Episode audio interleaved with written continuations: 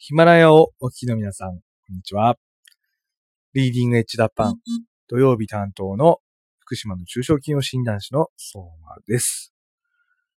おかげさまでですね、平成最後の日にですね、中国の臨沂の視察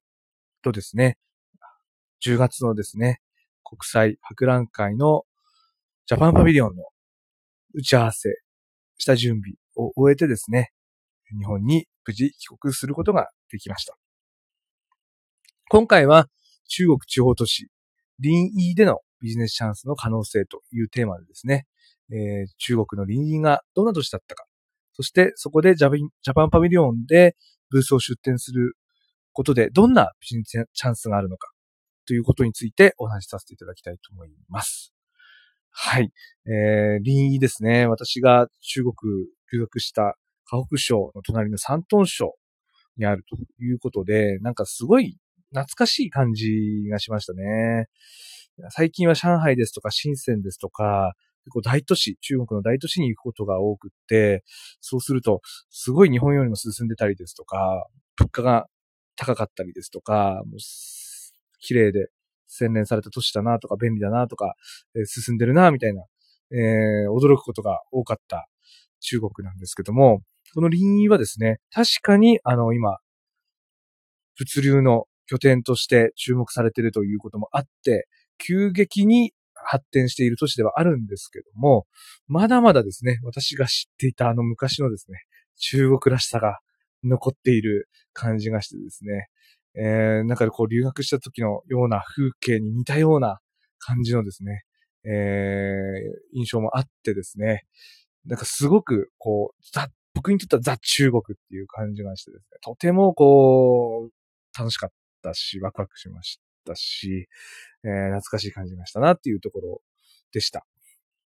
で、まだまだですね、このリーという都市は今発展途中ということで、えー、本当に高いビルもたくさん建ってますし、えー、綺麗な道路、広い道路ですね、えー、新しい感じのですね、街並みもでき、どんどんできてはいるんですけども、なんかこう昔の中国らしさが残っててですね、あのバイクタクシーっていうのもですね、たくさん走ってたりですとか、えー、しますし、あとは物価がですね、やっぱりまだ中国って都市によって全然違うんですね。上海よりとかよりも安かっ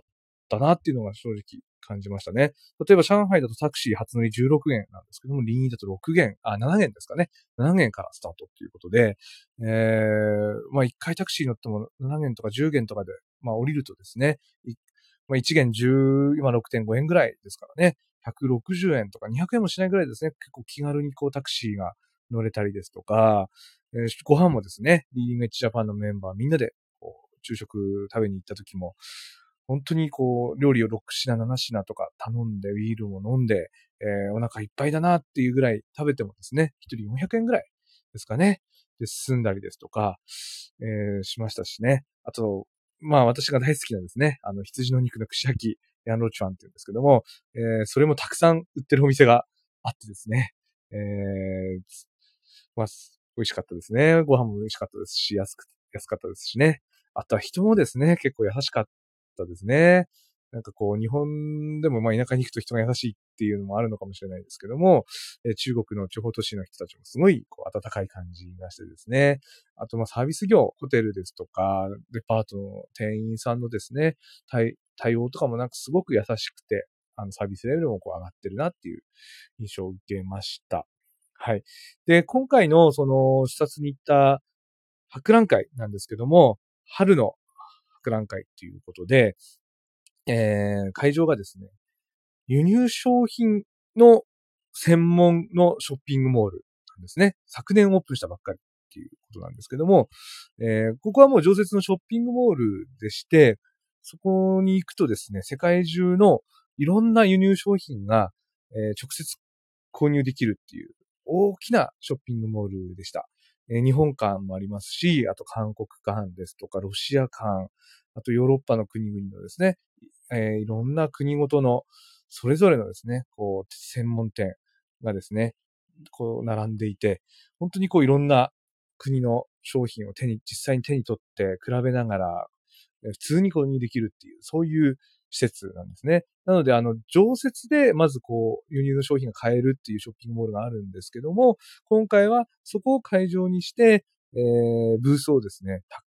何何百ブースっていうんですかね、作って、それもこう国ごとに分けてですね、日本は日本、中国、日本、韓国ブースみたいな感じですかね、えー、まとまってましたけども、それ以外にも本当に、えー、ヨーロッパ、アフリカ、アメリカ、えー、アジア各国、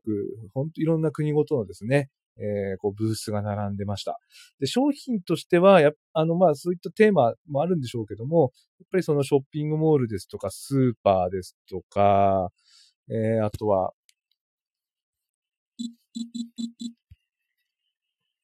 うん、百貨店ですとかね、そういったところで一般消費者が直接購入できるような商品が、えー、多かったですね。えー、食品ですとか、お菓子ですとか、あとは化粧品、コスメ商品、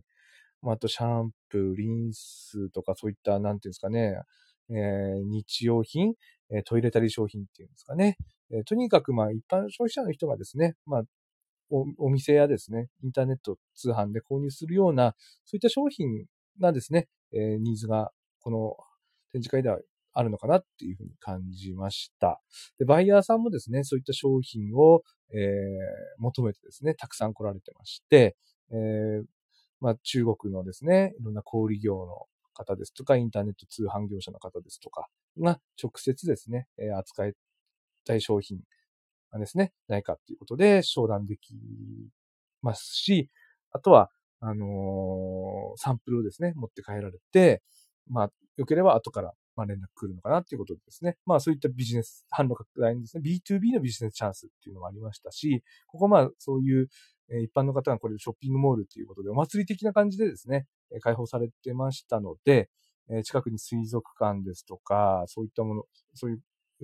まあ、家族連れでですね、えー、楽しめるような施設とかもあったということで、週末は特にバイヤーさんだけじゃなくて、一般の消費者の方もたくさん来られてましたね。えー、で、実際にブースを出した方々も、その中国の一般の消費者に対して自分たちの商品がどう受け入れられるかみたいなですね、えー、テストマーケティングもできますし、えー、まあ実際のこう、中国の一般消費者の声を聞くこともできるっていうですね、そういうえ展示会になってましたね。えー、まあ、まだまだですね、この物価が中国の他の都市と比べると、えー、低い倫理においては、一般の方からすると、この日本の商品っていうのはですね、やっぱり中国の商品とかと比べると高いということで、えー、実際に中国でも、中国語でも高いっていう声がですね、えー、聞こえてはきてましたけども、それでもやっぱり日本商品に対する、あの、信頼信頼感ですとか、憧れですとかね、そういうのはすごくあるみたいでして、まあ、普段使ってるものよりも、ちょっとたまにはいいものを使ってみたいだとか、あとはそういったものをこう買ってプレゼントしてですね、あげたいですとかね、そういうニーズもあるようでして、えー、日本商品に対するこう中国消費者のですね、熱視線というのをですね、直接感じることができましたし、実際私もあの、群馬県のですね、スクイズコーポレーションさんっていうですね、えー、コスメ商品ですか、トレータリー商品をプライベートブランドでですね、開発して、えー、海外に販路開拓している企業さんのブースにですね、半日ぐらいちょっといさせていただいて、えー、中国の消費者の方の声を直接聞いていたんですけども、えー、かなりやっぱり日本の商品に対するこう、うん、ニーズっていうのを感じましたね。ま、前回、あの、展覧会の時に来られたお客さんがまた買えるかなと思ってリピーターで来られたとかですね。そういったこともありますね。まあ、まだまだね、あのー、中国の所得っていうのはこれから上がってくることは間違いないと思いますので、え中国一般消費者向けのビジネスチャンスっていうのはまだ日本企業あるんじゃないかと思いますね。えー、林医だけでも人口1100万人、山東省だけでも1億人以上ってことで、もうそれだけで日本とほぼ同じぐらいの人口がいる。その中で、まあ、富裕層、は少ないと言ってもですね、それだけの規模なので、それなりのですね、えー、マーケットはあるんじゃないかというふうに思いました。で何よりもですね、まだまだこう、日本商品って言ってもですね、日本人が実際にこう日本の商品を扱ってるっていうブースが少なかったんですね。ですから日本の皆さんまだまだチャンスありますんでね、えー、ぜひあの10月一緒に行けたらなと思いました。また、リーンのことについては次回以降、